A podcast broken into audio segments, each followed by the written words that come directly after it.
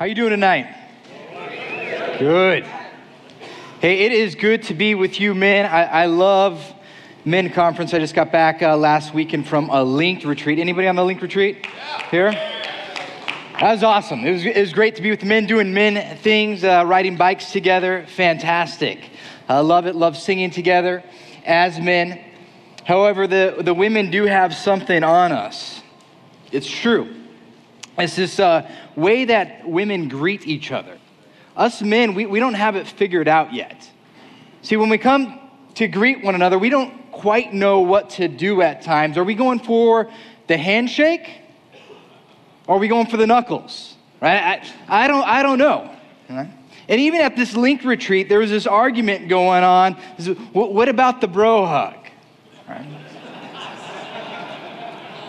There can be that awkward thing. And so, uh, saying goodbye to people at the link retreat, this one guy, he came from out of state to come here, and he went to say goodbye to the other guy, and he went straight for the hug. And the other guy was like, Whoa, whoa, whoa, what, what are you doing? There's a way to do a hug here. It's called the bro hug. And so I had to actually look this up the bro hug, how to execute the bro hug. This is what you do. First, put your hand out and you got to clasp somebody else's hand, and then you bring it in. But you got to make sure there's a, a, little space there, right? You don't want to get too close. And then you can pat each other on the back one, one time. One time. That's it. That's it. So there's the, the bro hug. See, and I, I think we're still confused. I don't know if we're going to shake hands. I don't know if we're going to do the knuckles. I don't know if we're going to do the hug or if we're going to go for the bro hug. I, I don't know what it is. We, we're confused on this. But the Bible is pretty clear that we as men need to be involved in each other's lives. We need to have intimate relationships with one another. We need to care about one another. We need to care about one another's sanctification. We need to care about one another's pursuit of God, love for God. We need to care about each other and, and how they live and how, how we act and how we are as godly men pursuing a relationship with Christ, being more like Christ every single day. And if we care about each other, we really need to be involved in each other's lives. I want to go to this New Testament passage, Galatians chapter 6. If you're doing the DBR with us, the daily Bible reading, we read this passage today. We're just going to look at one verse here in Galatians chapter 6. Now, the word noutheteo is not in this passage, but the concept is there this word to counsel, to admonish, to instruct one another. Galatians 6 verse 1. Says, Brothers, if anyone is caught in any transgression, you who are spiritual should restore him in a spirit of gentleness. And keep watch on yourself, lest you too be tempted. So, this word, noutheteo, is about counseling, about instructing, about caring for each other, making sure that we are living a life that is in keeping with biblical principles. And here, there's this concept of this counseling. Now, what happens if someone has gone astray? And Pastor Mike talked about this word parakleo, which means to come alongside, to encourage. He gave that illustration about that knee brace, to keep it in line, keep it going in the right direction, that support that we're supposed to be with one another. This is, we don't even have this word in this passage. Instead, the word that we're focusing on here is to restore. Not to keep in place, but when something has gone wrong, this is katartizo, something where, where, man has gone down. Now, this is a soccer player, so he's probably faking it, right? There's, a, there's the act going on, right? It's true, right? I mean, you watch soccer, like, they just fake it all the time. You don't know if it's real or not, and it's usually it's not real. But, like, this is something you're not faking, right? Some, something has gone wrong here. This is, you, you can't fake this. This is, man is down. He needs some help. Something needs to be restored here. There is a, something that's really broken, something that is damaged. Now, that's, that's what we should care about each other.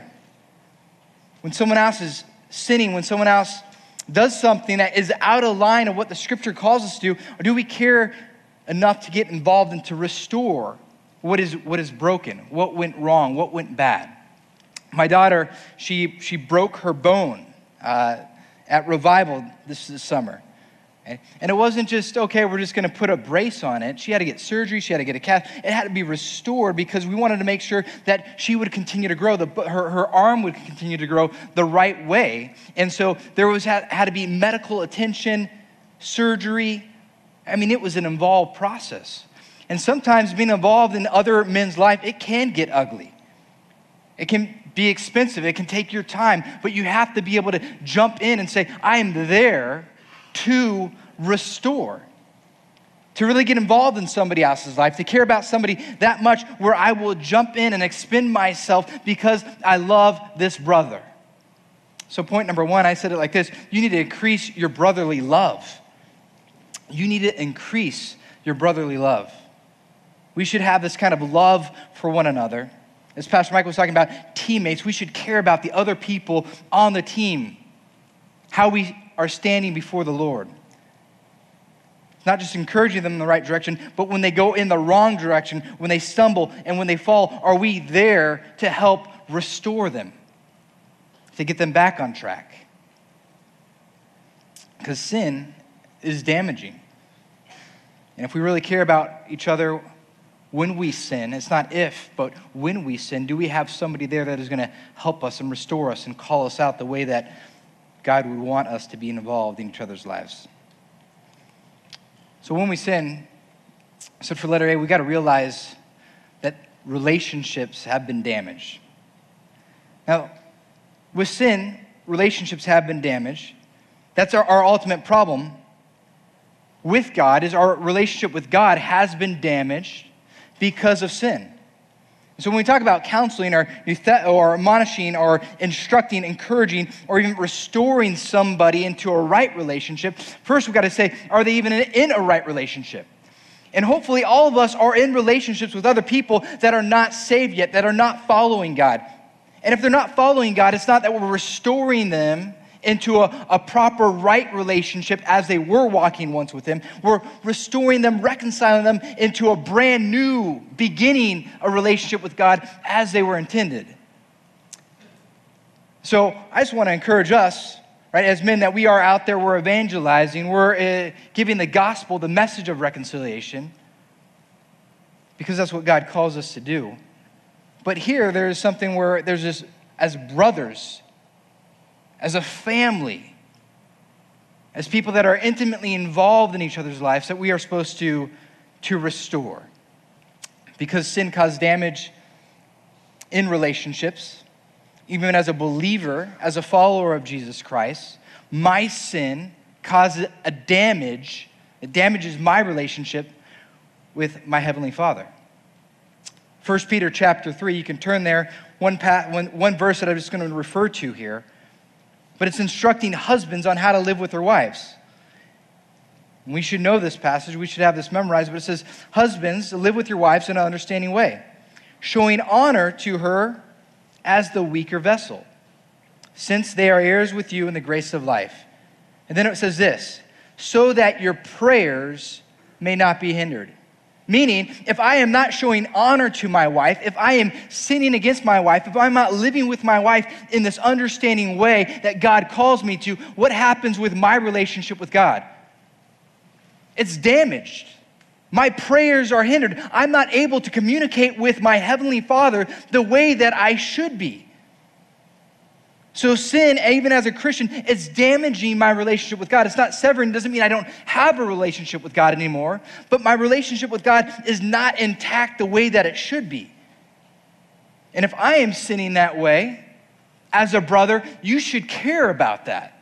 If you are sinning that way, as a brother, I should care about that because I should care about your relationship with the Lord because it's being damaged.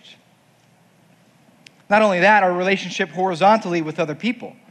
And if I am sinning against my wife, I'm not living with her in an understanding way, not honoring her, my relationship with my wife is obviously going to be damaged as well. I'd hope you'd care about my relationship with my wife. I care about your relationship with your wife. Or if you're sinning against somebody else, a coworker, a brother in church. one of your children, right? Relationship, sin damages those relationships. And as fellow brothers in the same family, we need to care because we should have that love and that concern for one another because of the causes of sin. So, with sin, we realize relationships, they've been damaged, but also we understand that there will be a consequence. There, there will be consequences.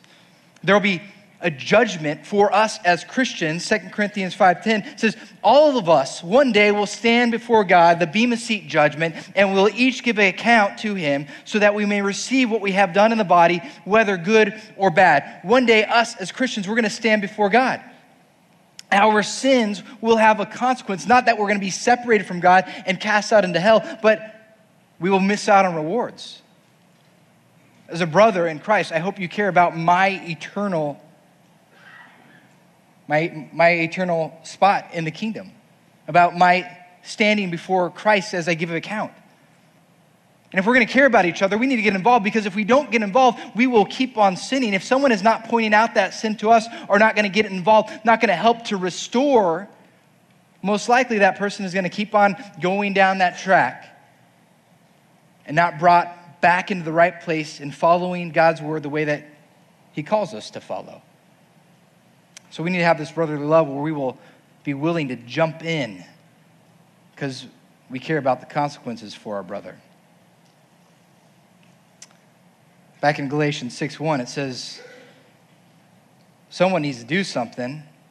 Someone needs to restore this brother. And it tells us who. It says, You who are spiritual should restore him in a spirit of gentleness. So, my question is who, who are the, the spiritual ones? Who are the one that should be restoring in this spirit of gentleness? If we really care about each other, now we got the person who is supposed to come alongside and to restore. It's not the pastors, it's not the awesome Christians that are living their life where you look at them and say, oh man, that person has it all together. Their marriage is intact. Their, their life is in order. The way that they raise their children, man, they're an exemplary person just by the way that they talk and interact. They're a leader. They're leading a small group. That's not the person either, though it doesn't exclude those people. Really, I think what Paul is referring to here, the, those who are spiritual should restore, is those who are Christians.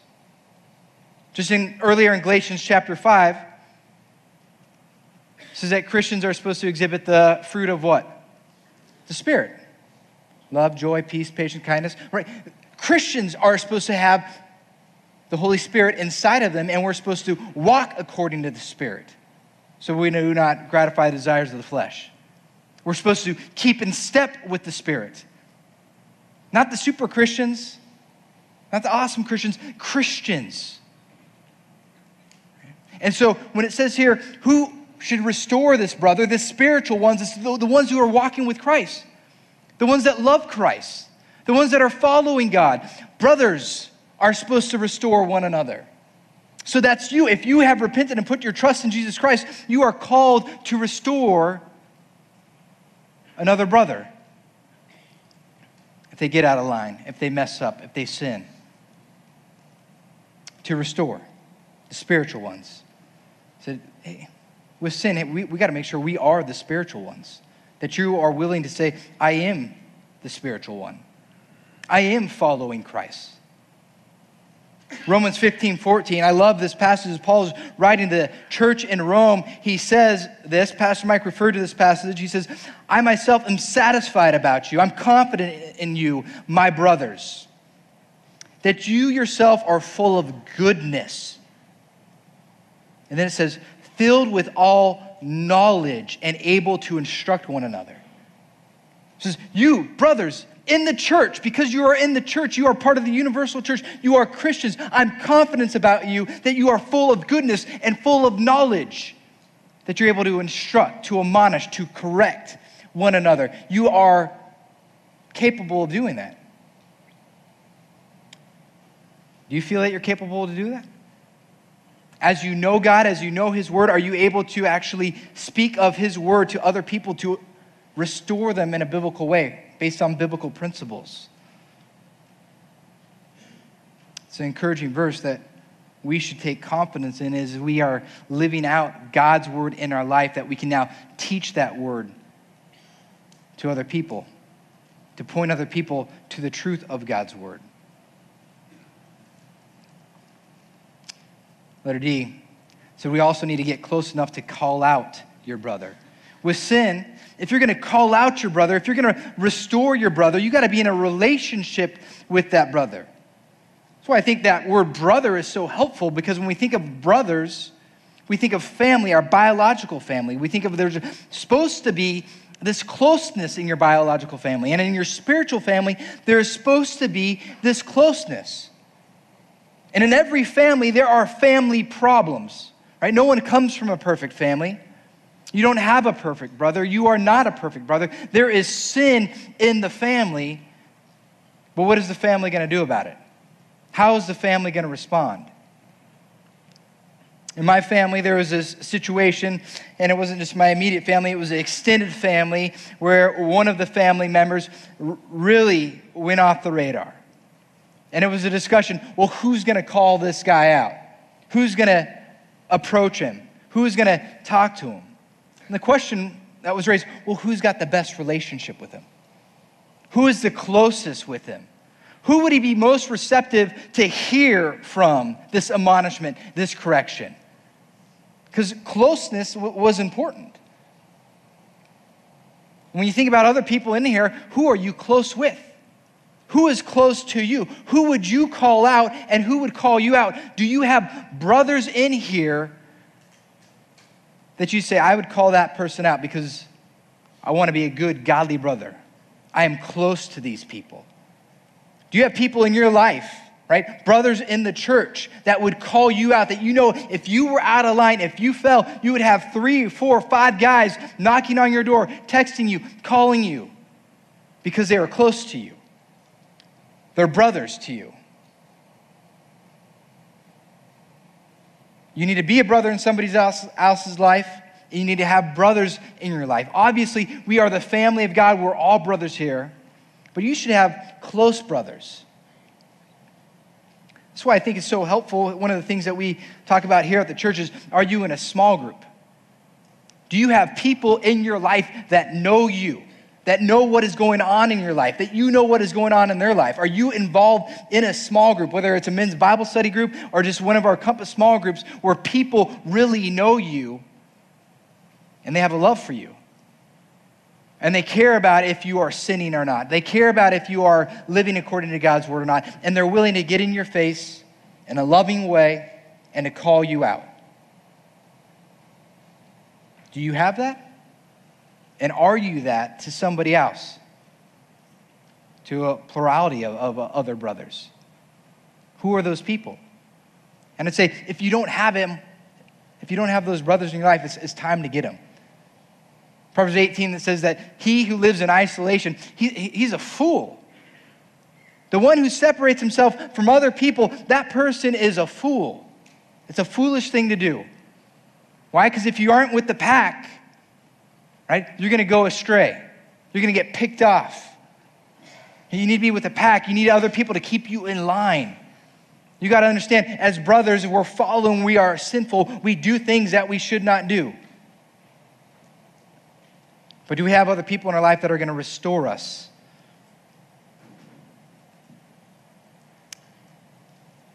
What it says here is with that spirit of, of gentleness. They're doing it in love, they care. They're going to get on you because they care about you, and they're going to say it in a loving way. They're going to say, as Pastor Mike said, in a wise way. Not just throwing things out at you, but they're going to come alongside you to restore.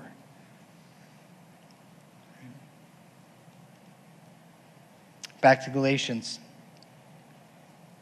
It says, it's not only do we need to call out our brothers, it's so we got to call out the respectable sins. Meaning, Galatians 1 says, Brothers, if anyone is caught in any transgression, it's not just the big things. It's not if a guy's going off and you think, oh man, I don't know what's going on with his marriage. Is he sleeping around? Is he committing adultery? Oh, maybe he's committing fraud. I don't know what he's doing. It's not talking about the big things here. Galatians 6 1 says, Brothers, if anyone is caught in any transgression, in any sin, you who are spiritual should restore him. The respectable sins, the sins that you commit. Usually we're okay correcting someone in sins that we don't commit because then we feel like, okay, I'm not a hypocrite. I don't want to call somebody out on being harsh with their wife if I know that I was harsh with my wife the other day. Why? Because I'll feel, I'll feel like a hypocrite. And in one sense, you are a hypocrite. We're all hypocrites. Right? We all are saying, let's live like Christ. Let's do the things that God calls us to do. And we all fall short. But what God calls us to in Matthew 7 is not where it says, do not judge or you'll be judged. It's not to not judge, but it says, don't judge with hypocritical judgment, realizing that I can fall too. But I'll still speak up, I'll still correct you in love. And all of the sins, any transgressions. That word caught right there doesn't mean that you are the spiritual police, the fruit inspector. You're going out and you're looking for sin in somebody else's life. It means you, you come upon it, you realize it, you see it, you're, you witness it, you observe it. You're involved in somebody else's life so much as a brother that you see when they sin. You're in communication with each other where you realize and you know and you observe it. It's not that you are going out and trying to be that holy one, that the, the detective that's going out and trying to find out every time someone else is sinning. But you're involved in such a way where, where it's there. You see it. You got to have friends like that. You got to be around people. But if you're talking about things right? The respectable sins, the sin that men struggle with. Let's just talk about one that, we'll talk about several, but one here that is so rampant. And sometimes this is not just, it doesn't just come out where we're caught. But if you talk to somebody and you ask them a question, a specific question, how are you doing with your sexual purity? What are they going to say? If you're a brother and you care about them, will you ask them that question? How is your sexual purity? You guys, we live in an age, a digital age, where pornography is just at our fingertips. The statistics about pornography is, is unreal when you think about the magnitude of how many people it is affecting. In a size, a room of this size with this many men, There are multiple people in here that are either trying to go under the radar or who are struggling greatly. Maybe they have confessed this or they're working through it, but are struggling with pornography.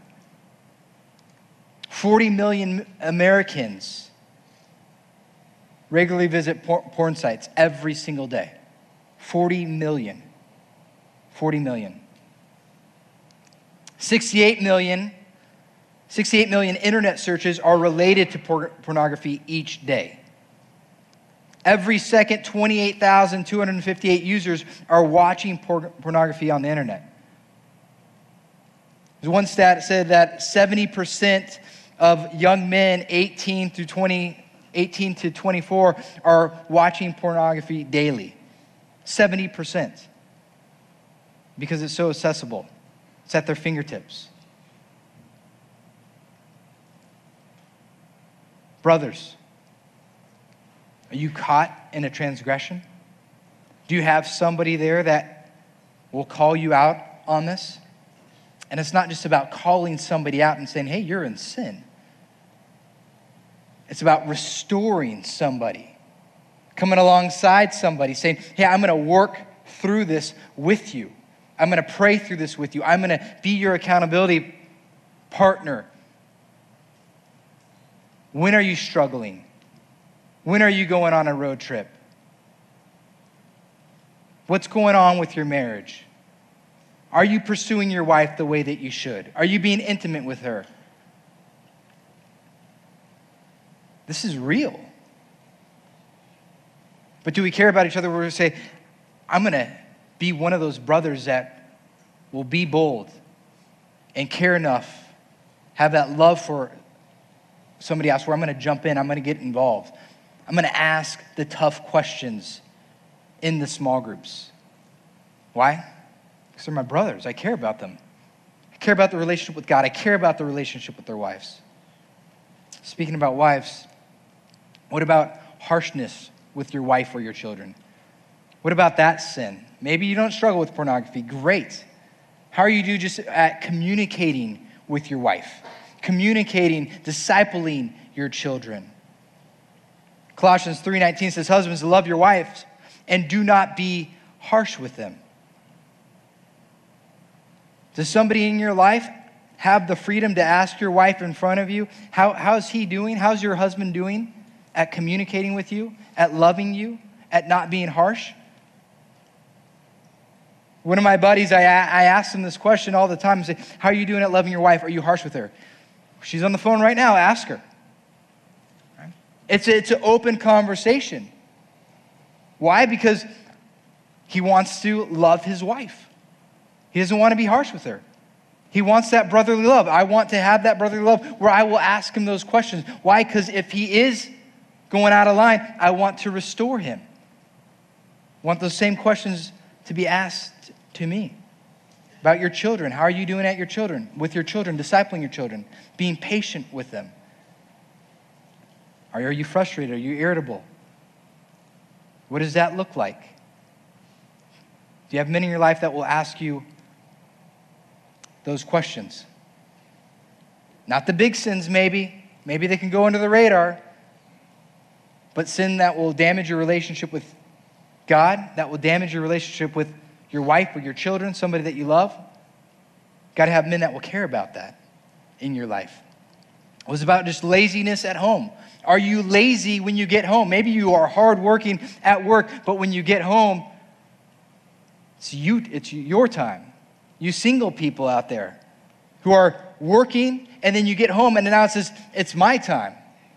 Young people might be playing video games, you might be going out and doing whatever you want, but you are not using your time in a way that would honor the Lord. I'm not against video games, you can play video games, but if that's all you're doing, right, and you're, you're lazy and you are not working when you get home, doing other things, whether it's serving in the church, serving in ministry, discipling other people, and you're lazy, right, do you have somebody in your life that is going to call you out on that? It's going to restore you.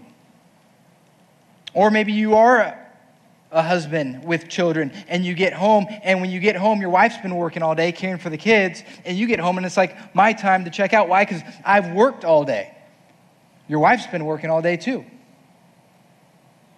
do you check out or do you check in and say okay now it's my time to put on my husband hat and my dad hat and get home and get to work with your wife and partnering her in that parenting that you're called to do do you have somebody in your life that's asking you those questions? And if you are struggling with that, or coming alongside you to restore you. Struggling with anxiety. Men can struggle with anxiety just as women struggle with anxiety. But what the Bible tells us is not to be anxious about anything, but in everything by prayer and supplication with thanksgiving, right? Make our requests known to God. Now, we're not supposed to live in a state of anxiety, a state of anxiousness. We're supposed to give those requests to God. So maybe something is going on at work that you are really struggling with, or something is going on in your family that is causing you anxiety. Are you letting somebody else know, or somebody else has permission to ask you those questions every single time that they see you? Why? So we won't be anxious. So we will put our trust in the Lord. So we'll make our requests known to God. We have those people in our lives. Anxiety is not really that big of a deal. No, this is, God tells us not to be anxious about anything. It's not the big sin. Yeah, it's not the big sin, but it's damaging our relationship with God because God doesn't want us to be anxious. He wants us to trust in Him. These little sins, the respectable sins, these everyday sins. What about the sin of unthankfulness? Are you thankful, as it says in 1 Thess 5.18, in all circumstances? To be thankful always? Or do you have a grumbling heart? You're not content. You're dissatisfied. And you grumble against God. Who's, who is pointing this out to you in your life? You got to have a brother. You got to be a brother. Anger. It's an easy one. Sinful speech. How's that? Slandering, gossiping, harsh words. We talked about that. Crude joking. What is coming out of your mouth?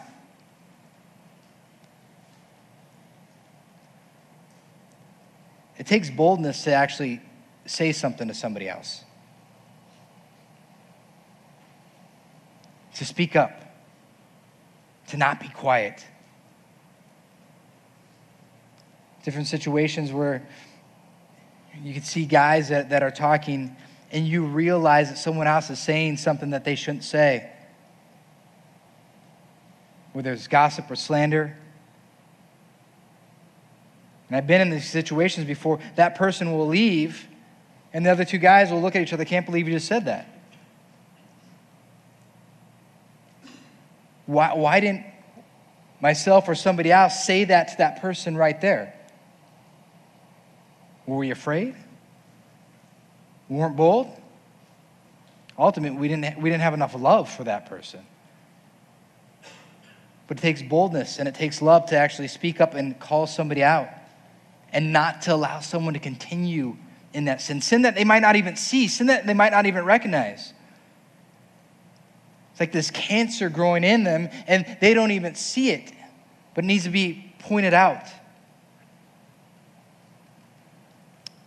Galatians 6 1.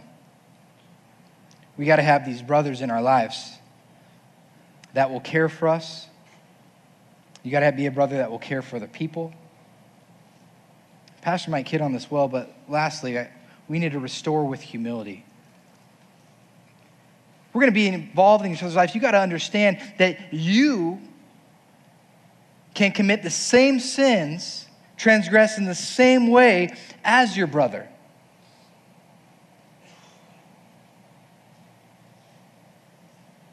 So when you come alongside somebody, it's not pointing out their sin, pointing their, your finger in their chest and say, How dare you? Because that could be the same thing that you are doing. You don't want to be that hypocrite. Coming, coming with humility. It's like you see that person that, that is drowning out there. You've all heard stories about someone who's drowning and someone goes out to save the person drowning. What happens? They both drown. Thinking, I'm so confident, I'm going to go out there and save that person. And they both end up drowning. Galatians 6 1, it says, Brothers, if anyone is caught in any transgression, you who are spiritual, that's Christians, should restore him in a spirit of gentleness with humility. But here's also the humility keep watch on yourself, lest you too be tempted. You can get pulled down by somebody else by just thinking, I'm going to go help that person. By being around sin, you can get pulled down into that sin. 1 Corinthians 10 after a great verse, or before a great verse on, on temptation, verse 13 says, No temptation has overtaken you that is not common to man. God's faithful, and he will not let you be tempted beyond your ability. But with the temptation, he will also provide the way of escape that you may be able to endure. Great, encouraging verse. No temptation has overtaken you. You can get out of anything. Why? Because God's faithful. You can trust in him. He will give you a way of escape. But the verse before it, Verse 12, it says, Therefore, let anyone who thinks that he stands take heed lest he falls. Right? You think you are not vulnerable to, to the same kind of sin that your brother's struggling with? Maybe you're not harsh with your wife, but your brother is. You can easily take that turn and become harsh with your wife. You think you're, you're, you're not vulnerable to uh, pornography? Right time, Satan's tricky out there. He wants to catch you when you are least expecting it. You think you, you don't have to struggle with uh, bitterness or unthankfulness, or, or you think you're, you got everything under control, you might lose your job. You don't know what's going to come at you. But you got to be ready and say, when I restore somebody else, I want to make sure that my heart is tethered to God's word. My heart is anchored to God's word. I am thinking biblically so I can correct biblically. I'm not going to go off the path. I'm going to make sure that my pursuit and my love for Christ is intact. Though I could fall, that's going to be my pursuit. Why? So I can pursue other people. I can pursue my brothers in love. I can care for them. Men, I, I think these men conferences are super important for us because we, we don't like to get involved in each other's lives. Right, we do a men's conference, and it's tough to get 200, 300 men in a room. We do a men's retreat, right? 50, 100, maybe 150 people sign up. Why? Because, oh, we got to spend a weekend with the guys? I don't want to do that. You do a women's retreat, right? 300 people, it's sold out, right? They want to hang out, they want to talk, they want to fellowship, they want to get involved in each other's lives. We don't want to do that. That means we have to do this all the more. We have to get involved in each other's lives. We have to be intentional. We have to be proactive. We have to say yes when we want to say no to it. When we don't want to ask the questions, when we don't want to just get coffee with somebody. Why? Because I got other things to do. I got work to do. We got work to do in each other's lives. You got to make the time to pursue each other. You got to be thoughtful and ask the right questions. Why? Because they need you and you need them. It's my hope, it's my prayer that if you are not plugged in, if you don't have some solid brothers, by the end of this conference, you will have at least people that you can pursue as solid brothers. And so, we're doing fellowship activities after the conference tomorrow. And you might be, oh, I'm here for the teaching. Great. I got to hear Pastor Mike. You, you're here for me. You got to hear Pastor PJ. Then I'm out. Why? Because I don't need to hang out with the guys. I don't need to golf. I don't need a mountain bike. I don't have to bolt. We're not doing that stuff to go do activities because we want to do the activities. We're doing those things so we can fellowship with one another. We can build relationships with one another. Why? So we can be brothers that love each other, that can be there for each other, that can correct and admonish and support and restore each other when it's needed, to be there for each other. That's my prayer for you guys that we will be very intentional to pursue these relationships. Why? Because it's biblical. Because God wants you in relationships with other people, other men that can call you out, to restore you, to pray for you, to love you, to care for you. So let me pray that for you right now. God, we thank you for your word. God, we understand that we are not perfect. We fall short all the time. God, I love the prayer of David where he says, if there's any offensive way, God, if there's anything going on in my life, point that out to me. He, he wants to know it. God, and we are so blinded to our sin. But so often, other people can see our sin quite clearly, and we need people to point that sin out to us. And I pray that we would have that receptive heart, that we would want that. We would want brothers in our lives that would help us see our sin. Why? So we can confess it, we can repent of it, we can seek your forgiveness. We can be restored to right relationship with you and horizontally to right relationships with other people that we have sinned against. God, I pray that you would give us boldness to be able to speak truth to one another, to love one another where we'd call each other out, where we would not let sin just pass by and not care and not have the love that we should have for one another. God, I thank you for this church. I thank you for this men's conference that we can get together. God, I pray for men in here that were bold and they signed up and they don't know anybody. God, I pray that you would lead them, direct them, to build some good, solid, godly relationships with other brothers here. God, help us to have that unity, that we would spur one another on, we would push one another to be more like Christ. God, we thank you for your time, this time in the Word. God, we pray that we would leave here more like Christ. I ask this all in your Son's name.